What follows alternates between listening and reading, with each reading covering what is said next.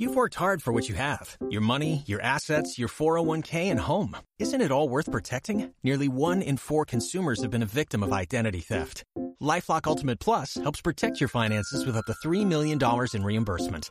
LifeLock alerts you to identity threats you might miss, and if your identity is stolen, your dedicated U.S.-based restoration specialist will work to fix it. Let LifeLock help protect what you've worked so hard for. Save 25% off your first year on LifeLock Ultimate Plus at lifeLock.com/slash-aware. Terms apply.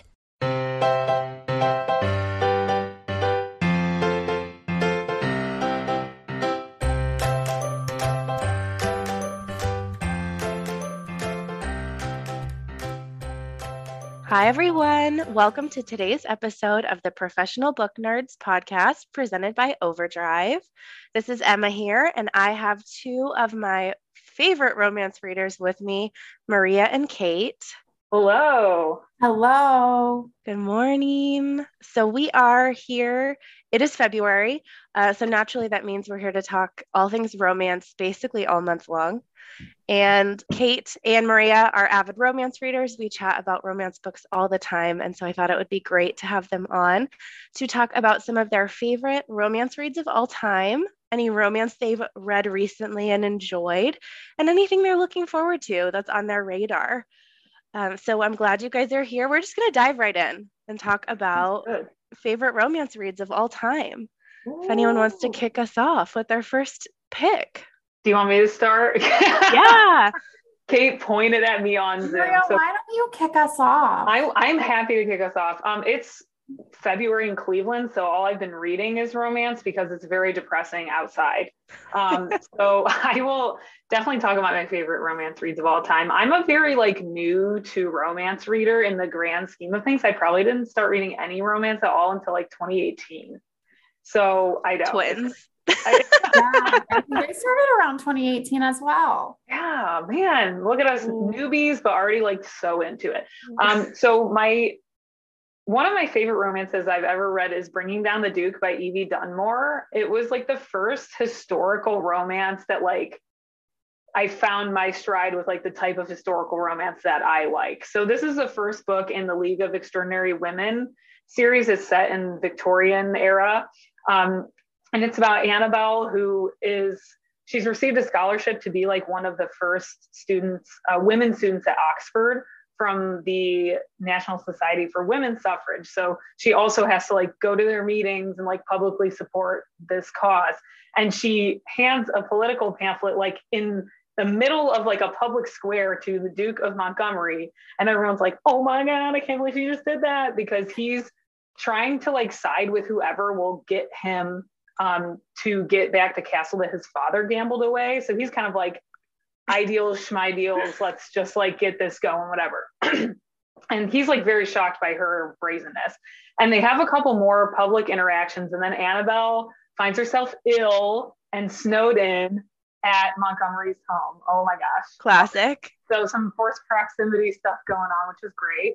Um, and Sebastian, that's the Duke of Montgomery's name, he is like super swoony, swoony in like the broody way that like you know how you can like I feel like authors can write broody where it's just like kind of tedious, but this is the opposite of that. You can like see the ice of his exterior melting away and it is like, oh my god, it's very swoony. And and Annabelle's really awesome. She's like clearly very very bright. She has a lot of depth, and their you know chemistry that kind of like ramps up is just makes for like a really good and steamy and like as believable as you're going to get, you know, romance from that time period. So I really, it helped me find my stride in historical romance for sure. I love um, forced proximity as a romance trope. In general, one of my yeah. favorites, I, I don't have this listed as one of my favorites of all time, but The Unhoneymooners. Yes. By Christina Lauren. I a think great one. does force proximity so well. Yes, I agree. I love, and I, I think everyone as a romance reader maybe has their favorite tropes. And so it's it, it's going to be interesting to see as we talk about our picks if there are some themes to these yeah. ones that we're picking.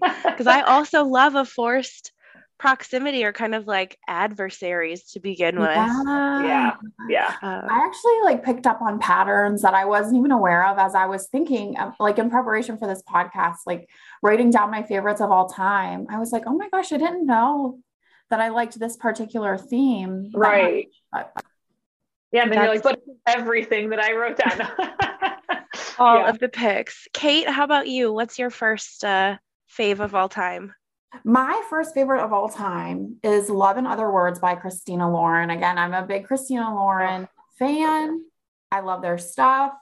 Um, and it was hard really for me to choose. I also love Twice in a Blue Moon, but Love and Other Words, I think, sort of took the cake for me because it has a second chance romance in it. And that is a trope that I love. Um, and something that I don't typically love either, which is alternating timelines. Mm-hmm. So, Love and Other Words is a story of Elliot and Macy who first fell in love when they were like 13 or 14 years old. And every chapter kind of alternates between um, present day to when they meet, like right after a chance encounter. Sort of how it goes is that Macy is a pediatric resident in San Francisco, um, about to be married to sort of like a wealthy, financially secure gentleman. And then her and Elliot kind of meet by chance in a coffee shop. And it sort of um, tells the way that it like kind of upends her life. But of course, it's worth it because their love is so deep. Um, and it's just fascinating to hear about, you know, those, the power of a first love as well, I think is sort of an interesting thing to read about. Um, and yeah, I just love Love and Other Words. And interestingly, too, for Christina Lauren, it's not all that spicy, but the mm-hmm. character development is really, really, really on point. Like that. Yeah. Oh, sorry. Go ahead. No, it's always so fun to coordinate talking on the Zoom. No. um, no, I think that's a really perfect segue um, into my first pick because it is. I I think it's technically young adult, so we're kind of on the cusp here um, because I do believe it's geared for teens. But um, Anna and the French Kiss by Stephanie Perkins is just one of my favorite kind of contemporary love stories. It's so sweet. It came out in 2010, so this is not a new story. Um, for my fellow podcasters who can see me, I'm just going to show you the 10th anniversary edition oh. that came out. Uh, in 2020.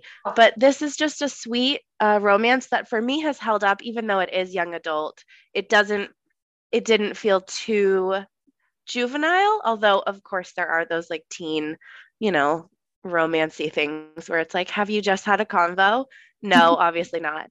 Um, but this is a really cute story. It follows Anna, who is starting her senior year of high school she's really looking forward to it. She has like a crush where things might, you know, progress. She's obviously in school with her best friend. And then her family decides to send her to boarding school in Paris. Now, a little bit like, woe is me. Um, but I understand being, you know, taken out of your element in high school.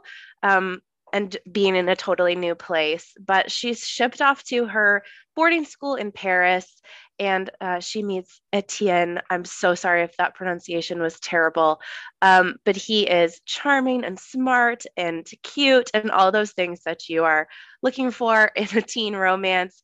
Um, he's got a French name and a British accent, um, which, like, I, in my opinion, that's double whammy. Um, and he also has a girlfriend.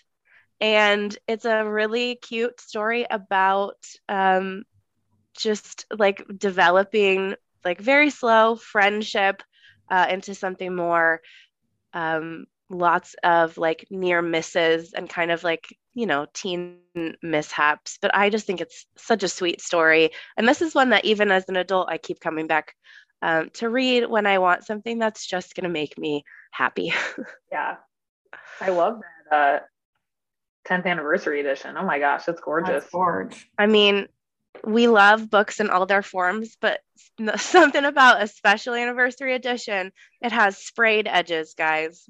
uh, so, like, give me a break. Sometimes you just can't resist a pretty book. Um, so, anyone else? Let's go actually go back to Maria. What about your um, next favorite romance of all time? my next favorite romance, and I'm pretty much like the re- aside from what I'm about to just talk about, the rest of my picks are historical romances today. So sorry, not sorry, but um, I really, really love the Kiss Quotient by Helen Hoang.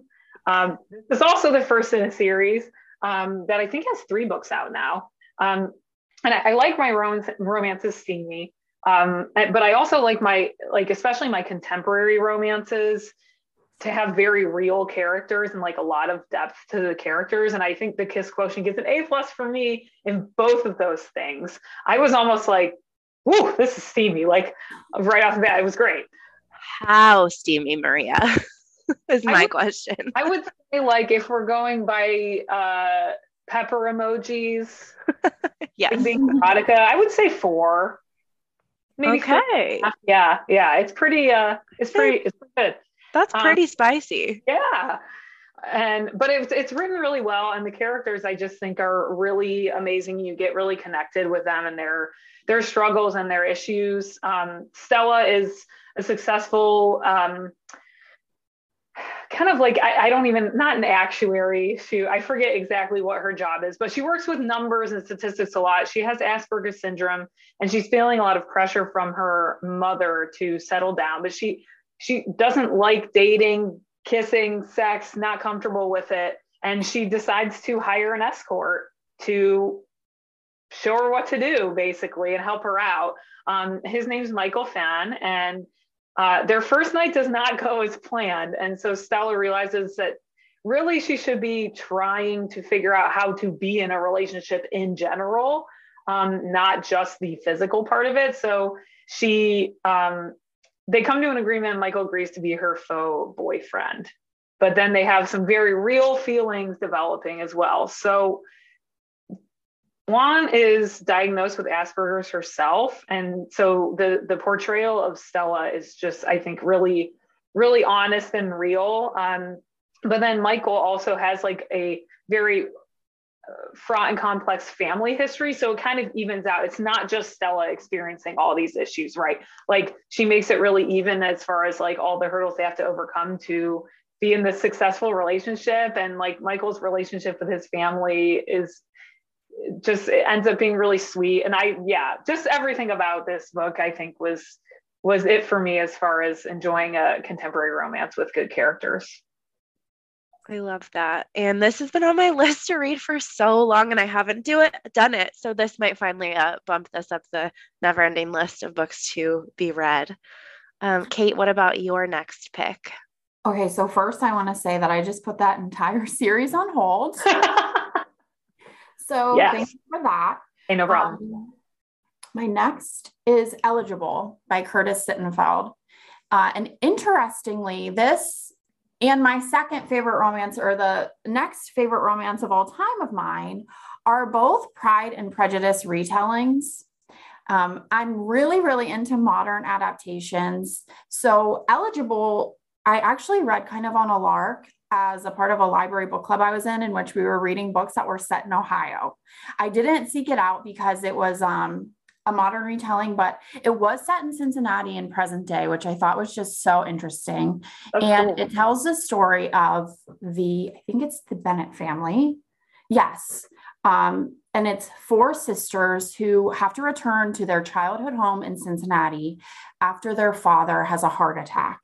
And it's really modern and funny in certain ways that and it balances out sort of the gravity of the situation they're in. So, for example, one of the sisters is like obsessed with all things paleo and CrossFit. Um, another one of the sisters is like very into yoga. And then another one's like a high powered um, publicist and a magazine executive. I loved just the relationship between the sisters. Although we are uh, we are talking about romance, and of course it is a romance novel at the heart of it. I love sort of how they play off Austen's dry humor.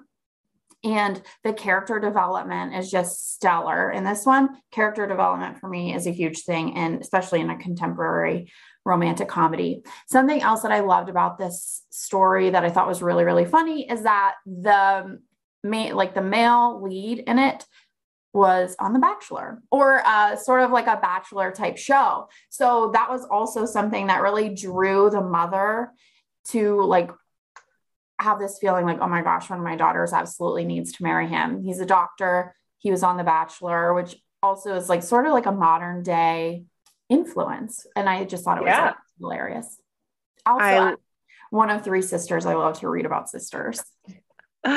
I love that. I mean, there's, I think, no more classic romance than Pride and Prejudice. So it is fun to see the mm-hmm. retellings and see how they adapt them to contemporary. And I love any reference to The Bachelor in anything. Yes. anything Bachelor Nation. um, my next pick for favorite romance of all time was one I read last year. And I don't remember if I've spoken about this on the podcast, so hopefully not. But if I have, sorry. Um, I will continue to recommend this book, you know, forever. The Love Hypothesis by Ali Hazelwood. Yes. it's so good. I like if you're new to romance or you need to recommend a book to somebody who's like on the fence about romance and um you know or has misconceptions about what romance is, have them read The Love Hypothesis because this follows Olive, who is a third year PhD candidate. And I think some of the ways that they've set up that whole kind of romance trope about like, why would anyone be interested in me? And like, um, some of those things, like, he couldn't possibly notice me set in academia. It makes so much sense that everyone is like just super um, driven and also like in doubt of their own skills despite the fact that they're like insane PhD candidates or professors, um, in this instance at Stanford.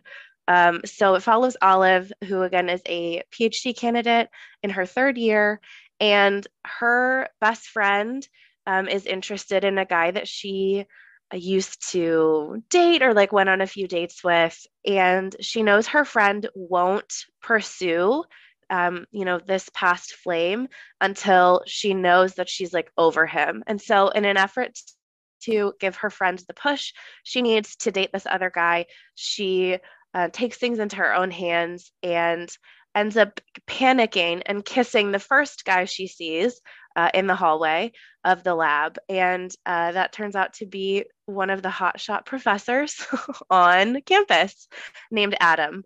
And she kind of immediately realizes her mistake and just like kissing this stranger in the hall who turns out to be um, somebody that is a big name in their environment.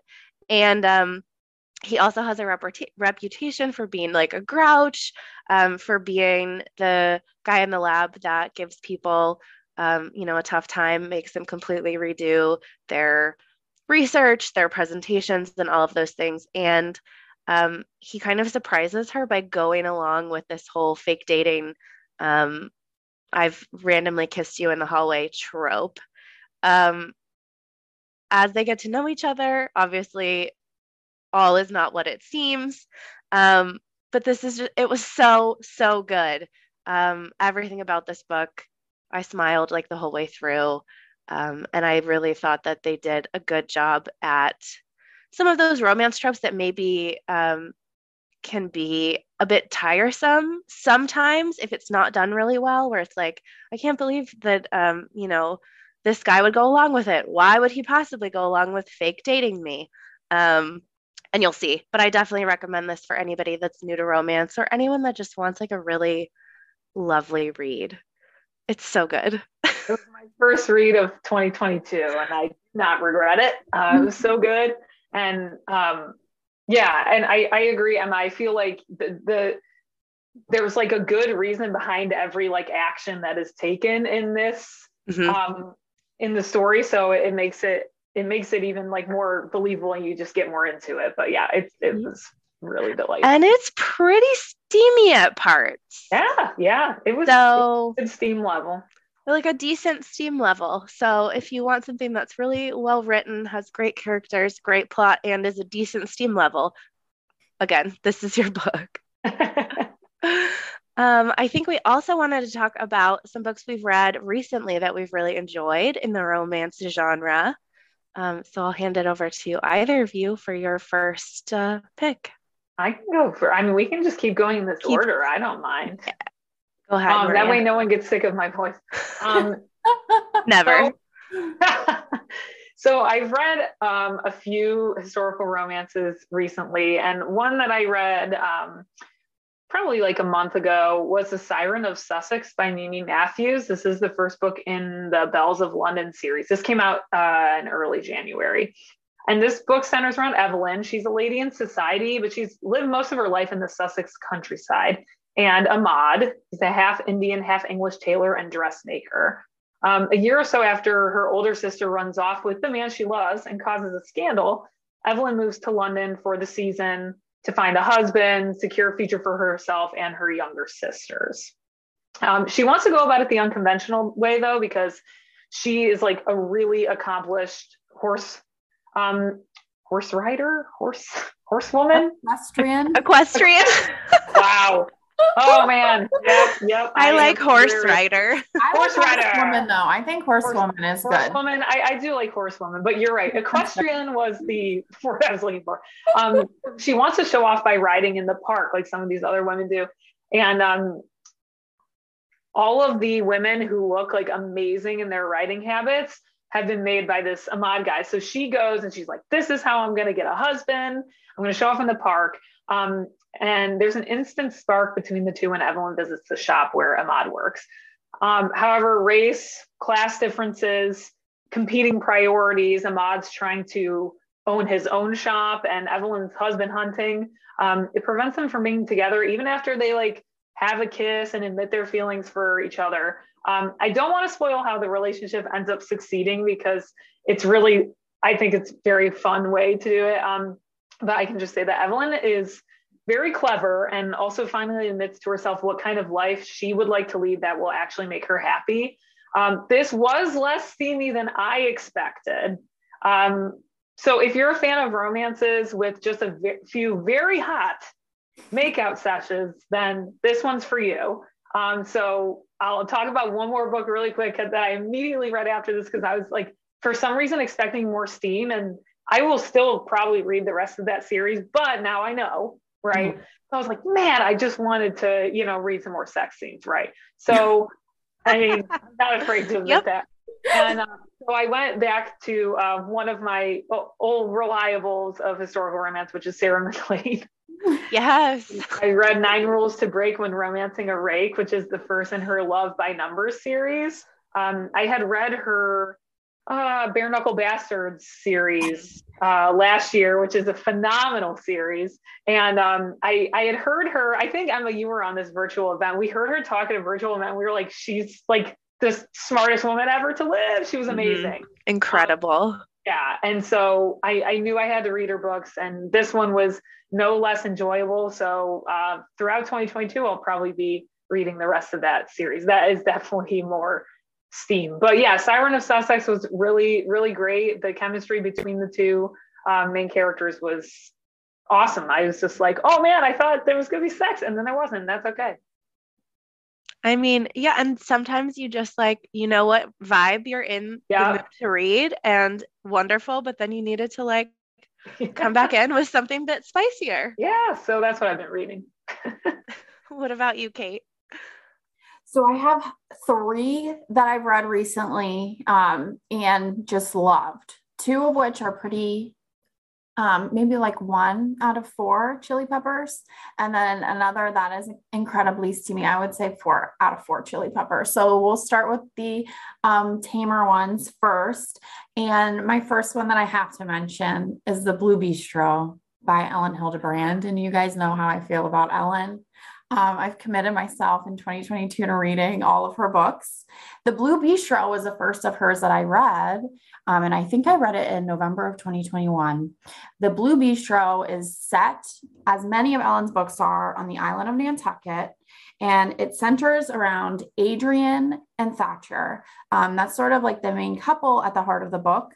Adrienne is someone that has been sort of traveling across the world and taking jobs as they come. But after a falling out with an ex boyfriend who kind of swindled her out of some cash, she's sort of desperate for a job.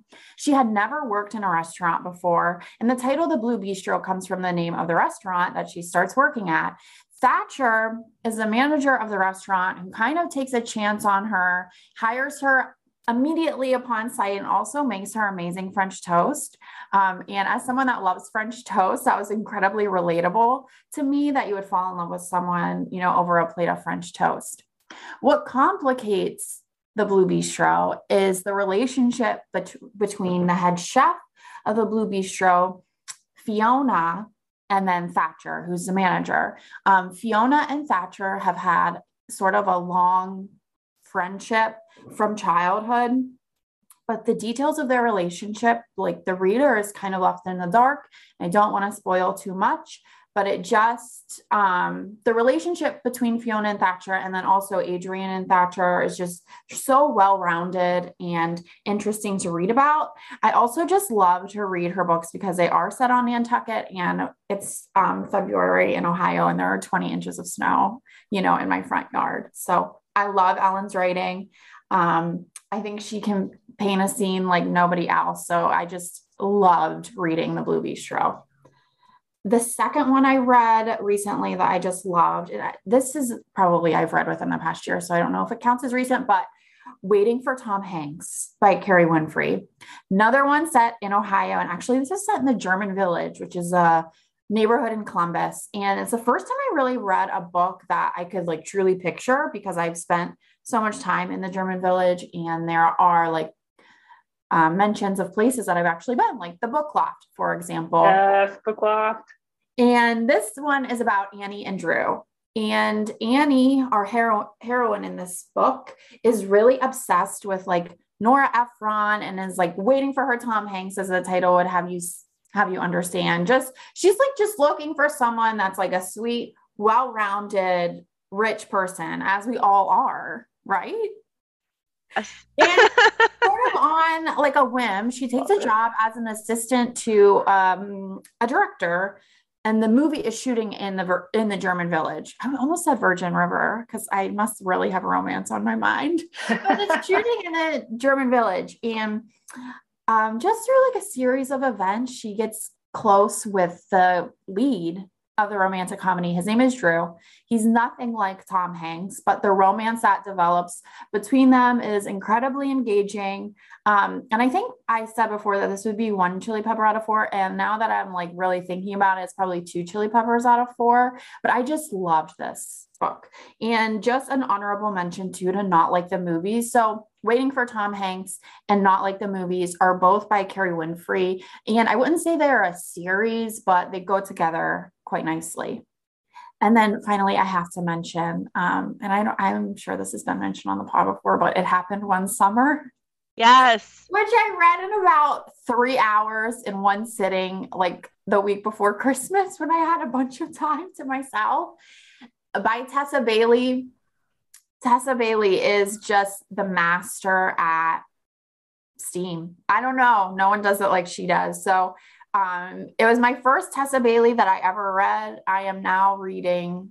I honestly think the series is hot and hammered, which I'm, I'm sure yes, yes, I think I that's right. That, that's a great um, one.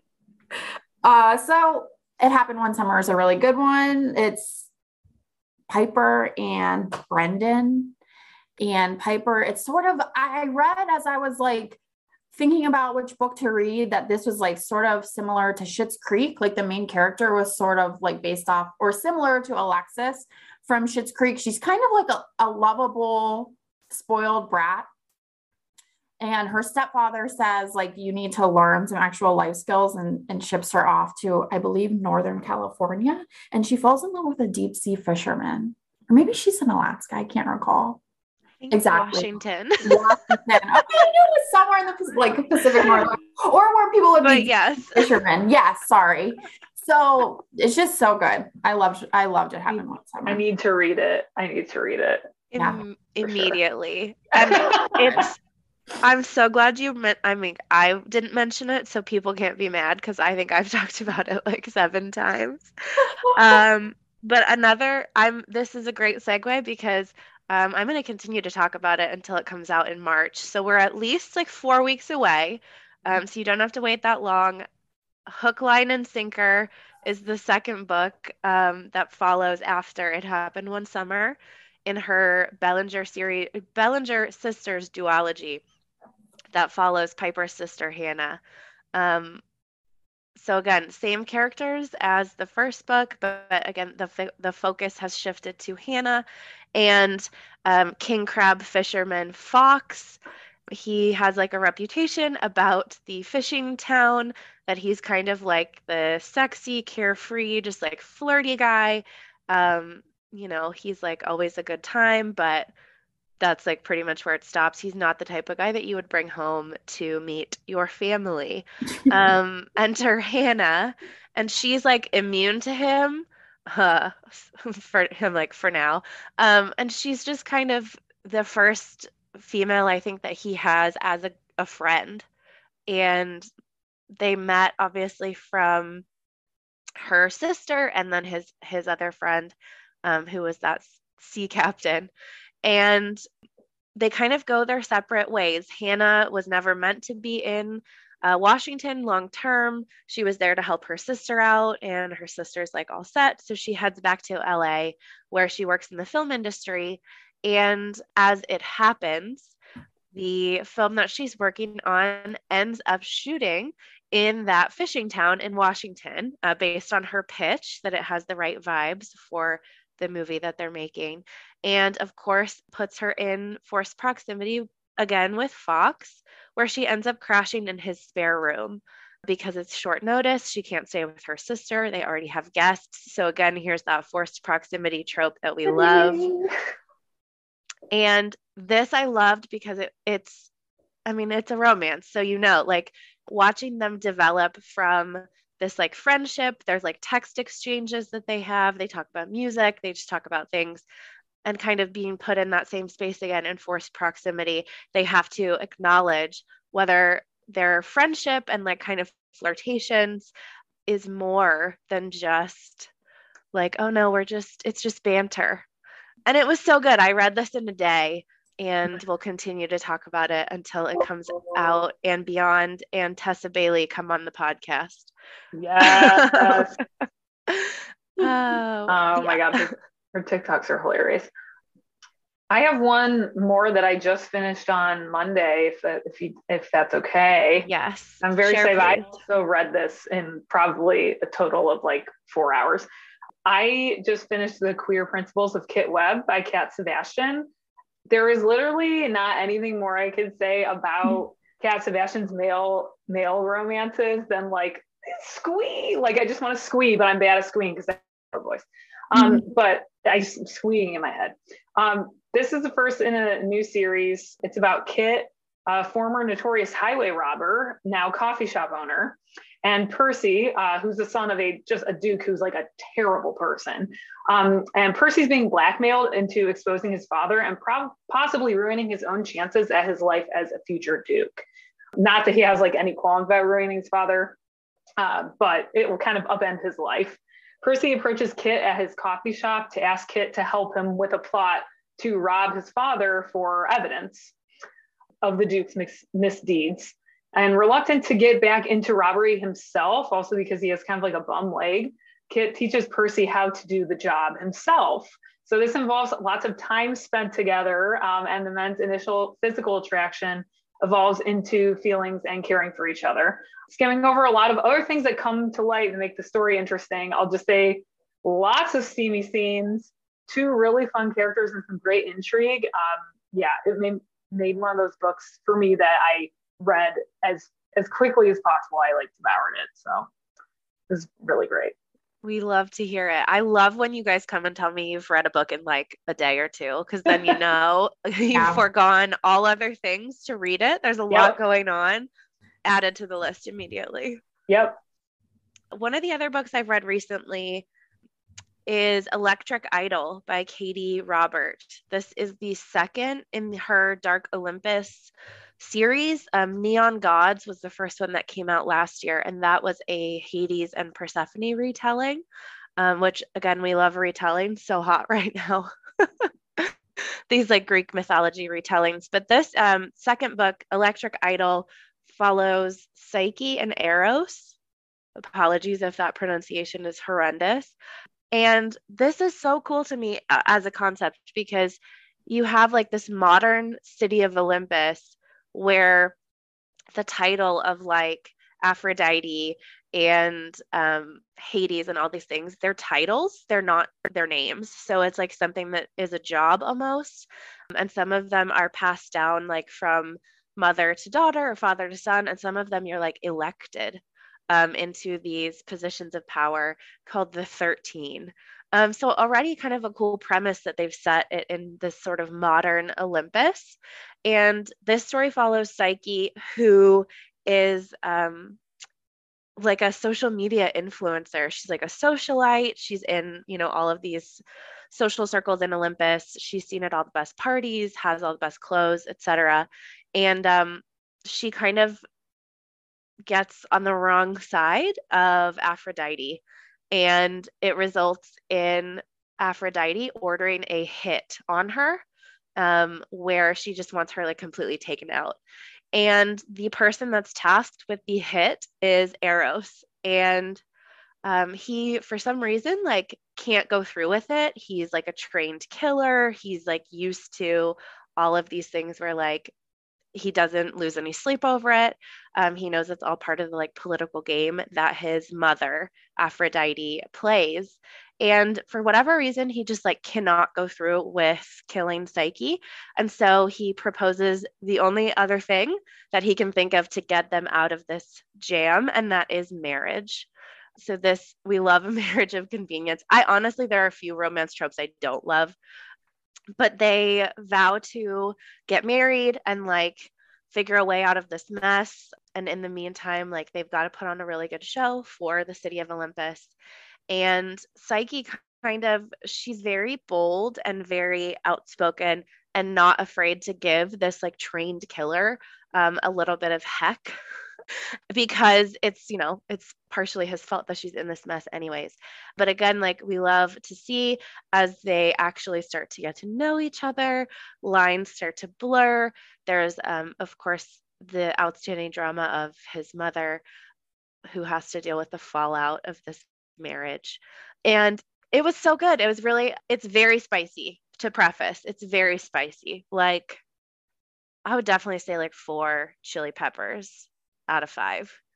And if you've read Neon Gods, you know I I quite spicy in this city of Olympus.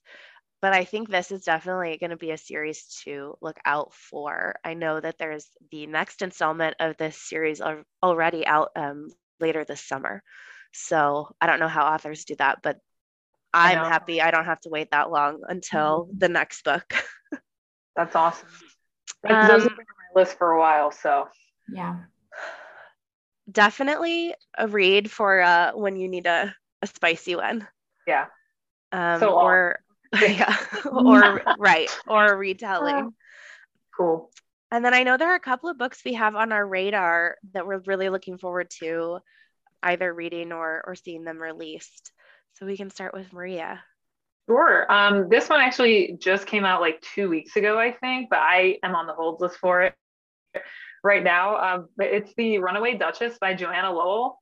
Um, she wrote The Duke Undone. Um, as far as I, I, I, believe that these are all standalone novels, um, which is kind of kind of nice. Um, and I really like the the Duke Undone.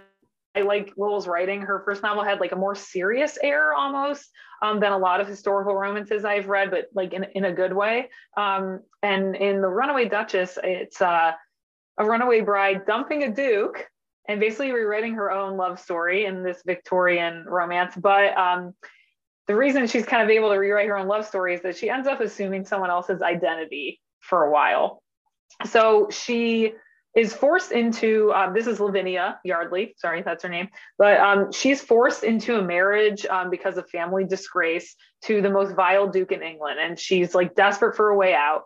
And a stranger mistakes her for a famous botanist um, at the train station named Muriel. And she has a split second to decide whether she's just going to like go back, submit to her fate of like having to marry this like terrible duke or just be like, yeah, that's me. Um, so she decides to like pretend that she's this botanist. And so the stranger that recognized her or thought he recognized her, um, his name's Neil. He spent his youth traveling the world as Varum Nursery's most daring plant hunter. So he's like He's a botanist that goes around collecting plants around the globe. I love this. I know.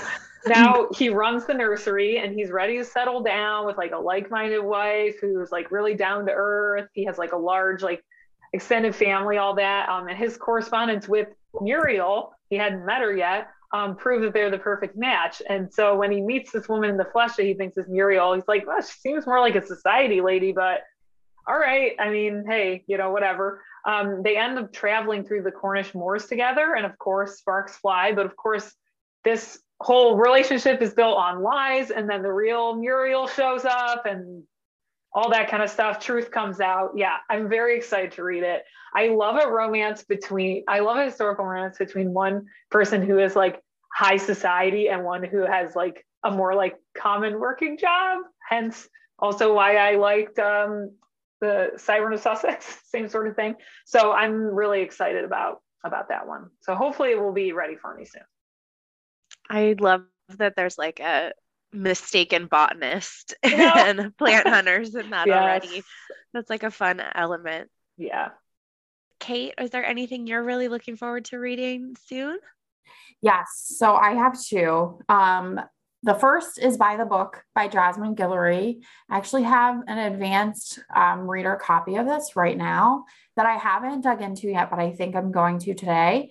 I don't know much about this, to be honest with you. I don't know much about the plot or anything like that. I just know that if I'm reading a Jasmine Guillory, I'm in good hands. I have loved, absolutely loved every book of hers that I've ever written. So she's just one of those authors that I always look out for. Um, and then the second one that I'm really excited about is called Funny You Should Ask by Elissa Sussman. I've not heard of this author before, um, but on a book podcast I listened to, they mentioned it. And a romance trope that I love, like similar to what Maria just mentioned, is a famous person, non famous person. Mm. And um, Funny You Should Ask is about a young journalist who scores sort of like a really high profile interview with a famous person, an actor by the name of Gabe Parker. Yes, Gabe Parker. And then they kind of go their separate ways, but she sort of always asked about this profile. Like it was so in depth and personal that there's always been sort of rumors around the profile. And then you jump forward to 10 years and they meet again and they do another profile. She writes another profile on him, sort of like a second chance romance and then that famous person on famous person trope that I just go nuts for. So that's really, really fun. Yeah. I know. And um, I have to be honest, I know that you shouldn't judge a book by its cover, but I saw this mm-hmm. cover on someone's Instagram story. I don't even recall who it was. And I was like, I need to read this book. It's a beautiful cover. So, really excited. I've not ever read anything by Elissa Sussman. I'm not sure if this is her first book, but really excited to finish it. Awesome. I just looked it up and the cover is very eye catching. Mm-hmm. It's a really bright colors as well. And we talked about this, I think, on the February uh, books preview, but like I always notice the cover. Yeah. So we're not judging the cover. We're just, you know, appreciating the cover. Appreciative of yeah. what we notice on the cover. Yeah. exactly. Like it's okay for a cover to make you want to read a book, yeah. but you shouldn't let a cover turn you off from a book. Yes there. Exactly. That's, that's a yeah. That's I think that's a good way to put it. And I'm like, as you both said, and we talked about a lot with romance, like honestly, mention the tropes, and that will sell me quicker than any description will. If you're like, this is enemies to lovers, this is forced proximity, this is whatever, that to me, I'm like, yes, yes. I don't even need a description half the time. One of the books that I'm really excited to read upcoming this should be out in March. So hopefully about a month left to wait. But it is my podcast and romance staple reference, Miss Penny Reid. She has a new standalone that comes out called 10 Trends to Seduce Your Best Friend a little bit of a mouthful. And the blurb for this book just got released this week. So it's very convenient because I was already into it just based on the cover and knowing that it's Penny Reid. But this book follows Winifred and Byron. Love those names. And they're acquaintances. They've known each other for several years, but they are not friends. Uh, Winifred would consider them like super casual, like distant acquaintances who barely tolerate one another. She finds Byron extremely condescending. So I'm already like, yes, piqued my interest. Uh, they have absolutely nothing in common. She is a public school science teacher um, with kind of like a zest for life. He is a, this is from the description, joyless double PhD turned world famous best selling fiction author.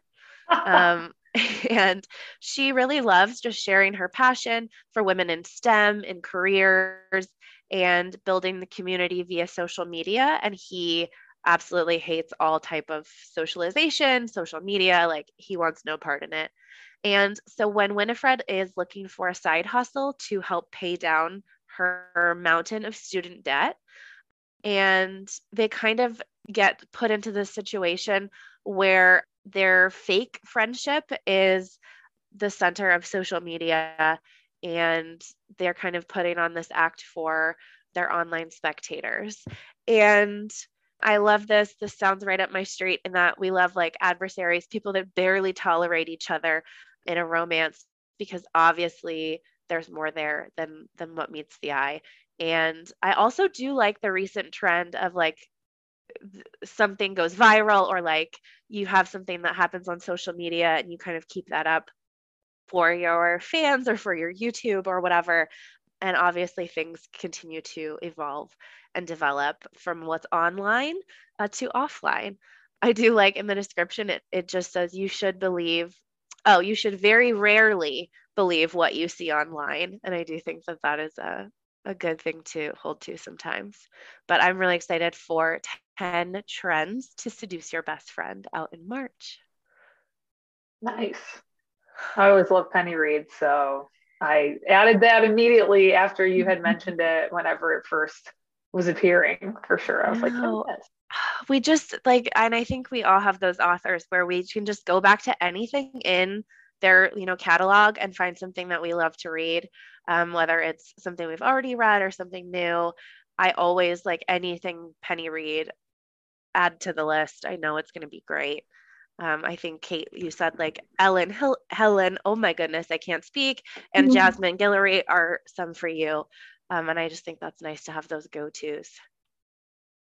Sure is. Absolutely. Oh, thank you both. I think that's all the books. Did we have any other picks we wanted to talk about while we have the airtime to talk all things romance? I, yeah, uh, mm, the only other one I was going to mention, I don't have like any info about it because it would spoil the Queer Principles of Kit Webb ending. But the second book in that series does come out in June 2022, and it features um, two of the like major side characters that were like very mysterious in the first book. So I'm very much looking forward to that. There's it's called The Perfect Crimes of Marian Hayes. So I'm very excited for that. But uh, what, geez, what else am I excited about? I mean, everything. I'm excited about like all romances that I come across that like seem appealing to me. Um, yeah. Yeah. and there's so much coming out. What I'm, not, I'm also really, really excited for the new Emily Henry.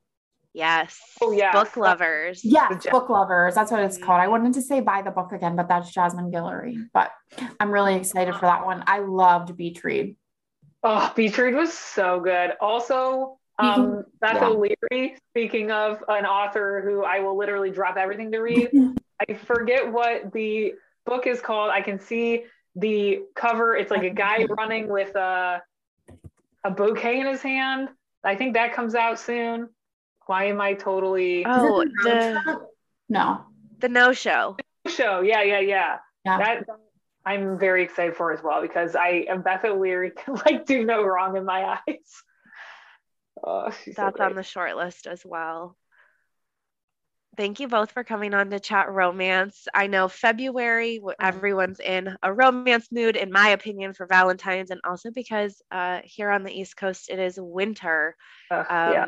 and we like all these romances to uh, lighten the gray, dreary, cold days.